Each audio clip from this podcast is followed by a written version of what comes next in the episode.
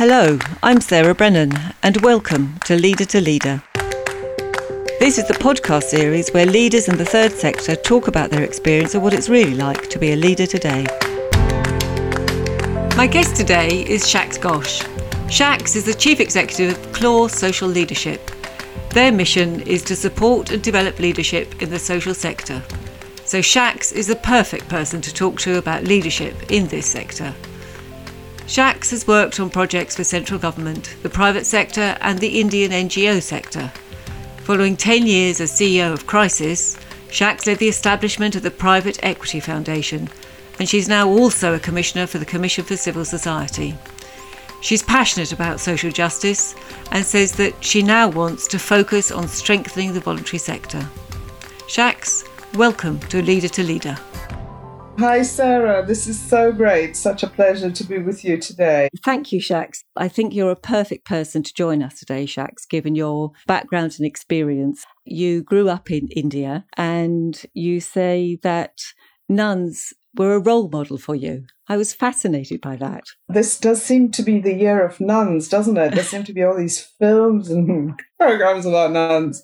Um, but absolutely central to shaping have been all the women in my life. You know, my mother, who was incredible, my grandmother, who was even more incredible. Because I grew up in India, and when I was growing up in India, all the English medium schools were run by the Catholic Church. I was dragged up by nuns. So off I went every day to the convent and uh, was surrounded by these incredible women who, when I was very young, tended to be Irish, but came from other parts of the world as well. And then by the time I finished my schooling, and in fact, I went to Loreto College. So even my first degree was done in a convent. And by then, they were Indian nuns.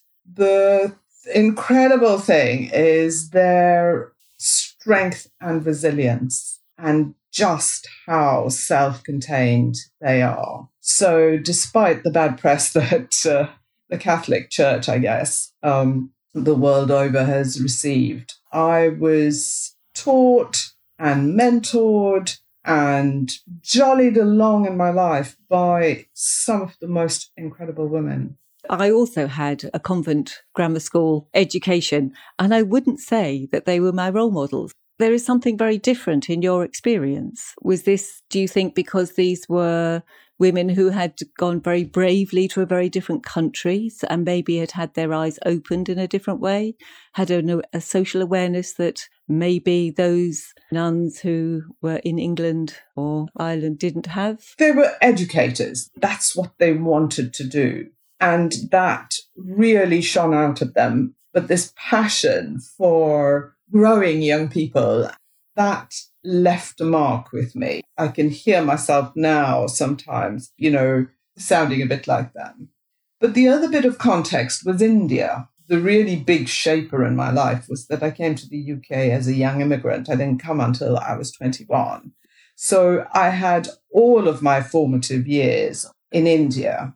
And when I was growing up in India, women didn't have such a great time. You know, if you got to be educated, and there was really only a minority of women that were educated, if you had that opportunity, that was it. You know, there was no sense that would then lead to a career. So you would go from your father's house to your husband's house, and that would be your life. That would have been my life. Except that my very clever mother, I suppose, realized that if she sent me off to the nuns, I would have these role models that were really very different. These were women who had careers that devoted themselves to justice and the relief of poverty and the education of women. So I guess when I was looking around for role models and thinking, well, who do I want to be like? These were all the larger than life characters that were around me. Some clearly better than others. That sounds really great and a really positive experience. And looking at your career, you have led change yourself, not just within organizations, but that these are organisations that have also had a role in changing society. So at Crisis, you were chief executive, and that was an organisation not just helping homeless people directly, but also raising awareness and raising public attitudes around and understanding about homelessness. And then you went to the private equity foundation, now known as Impetus, which was was fairly radical in what it was hoping to achieve. From there, then to Clore Social Leadership, which again is about changing leadership within the charity sector. So you have been a real change agent through your career as well. Would you say that was something you were driven to do? Oh, yes, definitely. It's so nice to hear you say that because actually, if I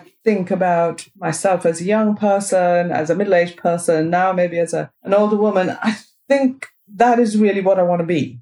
When I grow up, that's what I want to be. I want to be an agent of change.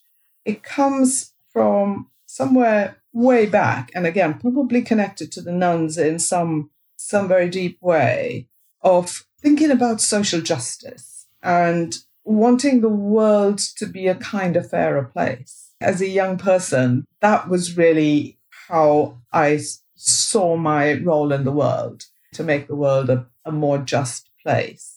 I guess I see social justice as being about two kinds of social work. One is social change, and the other one is social service.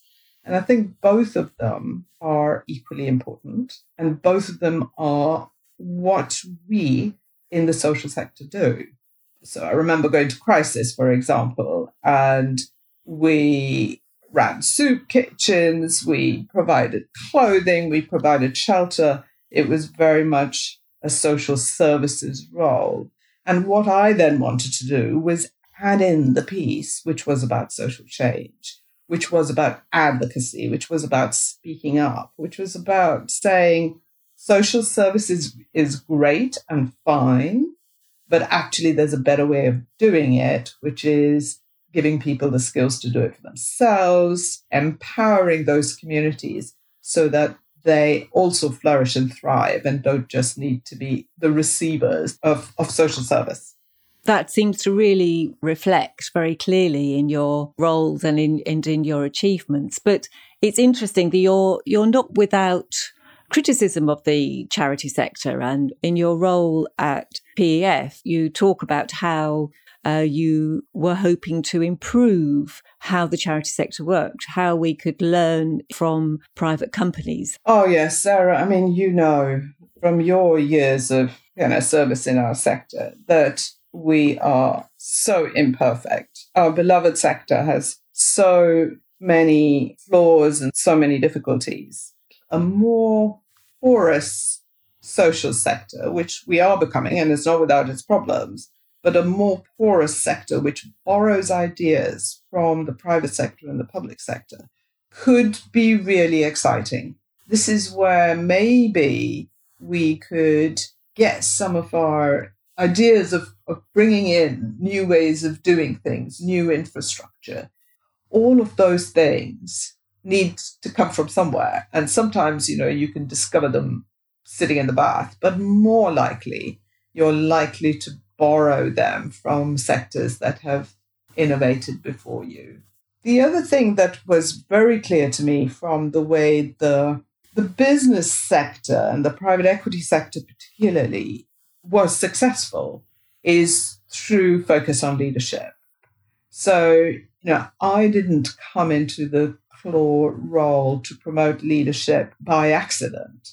I had learned from the business sector how important leadership was.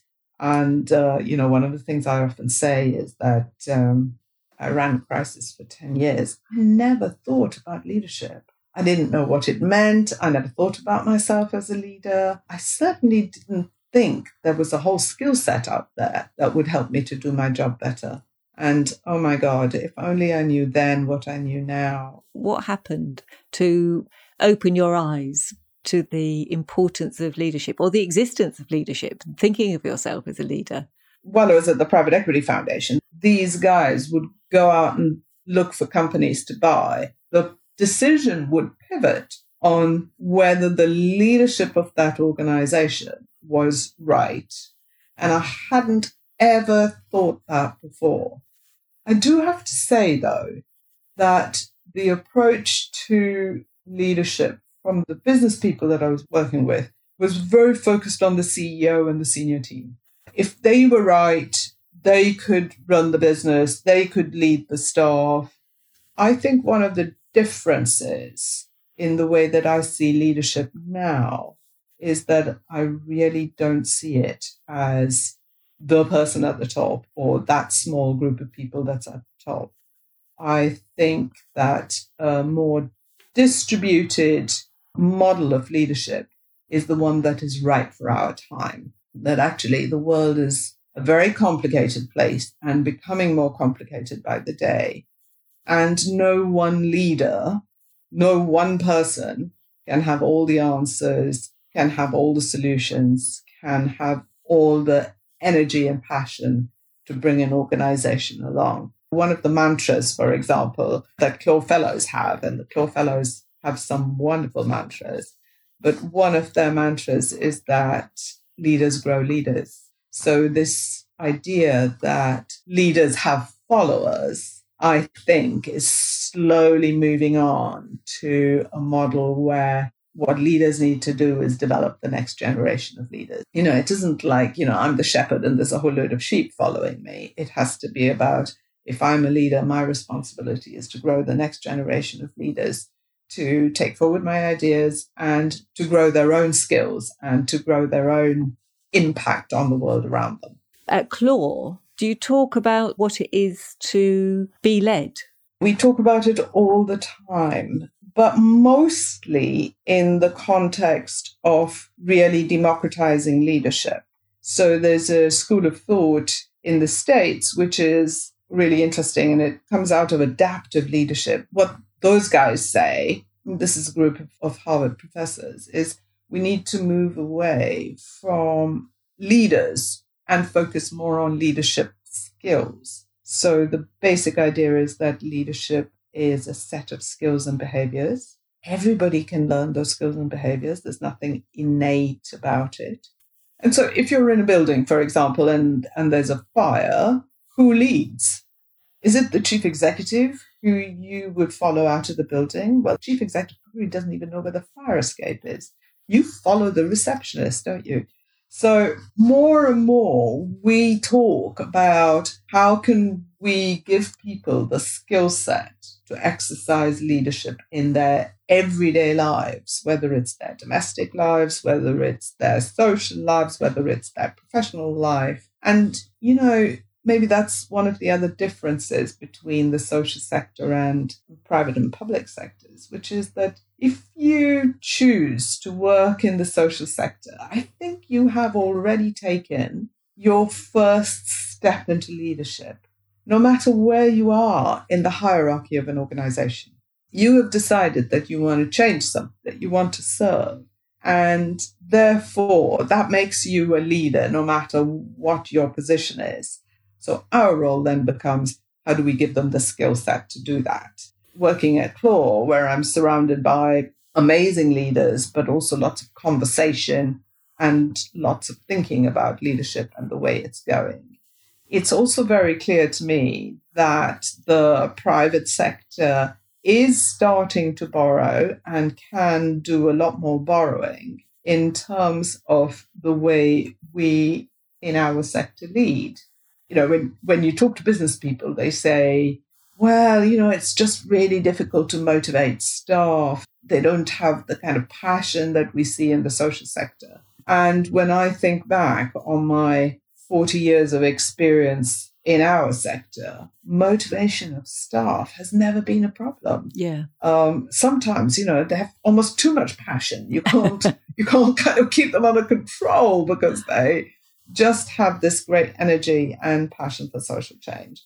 So what next? I have two really, really important things still to achieve.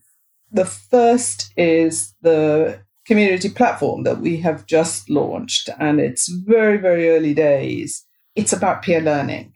So, what our new platform is going to do, I hope, is provide fantastic opportunities for social leaders to learn from each other, coach each other, help each other, answer each other's questions, because I absolutely believe that and, you know, our fellows tell me this every single day that people learn more from each other than they ever learn from us when they come on our programs. The second thing I want to do is something around Black and minority ethnic leadership.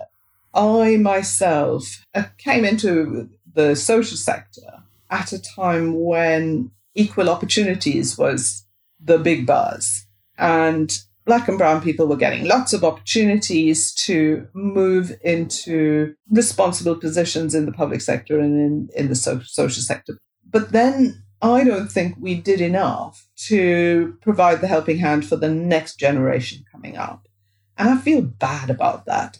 I sort of feel like, you know, there's a special place in hell for black and brown people who don't help each other um, and that is going to be my probably my next and last project that I want to do at Clore, which is run an incredible empowering leadership program for all those black and brown leaders. It's so important for them to give leadership in their communities at this time.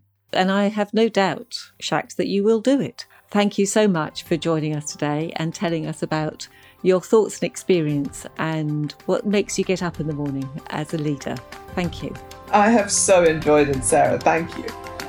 That's it from this episode of Leader to Leader. I hope you enjoyed it, and if you did, please rate and subscribe so you don't miss an episode. That's also it for this series. But there has been a great response to hearing from leaders, so I'm delighted to tell you we have more fascinating guests lined up for the autumn. Please join us then. Until then, take care.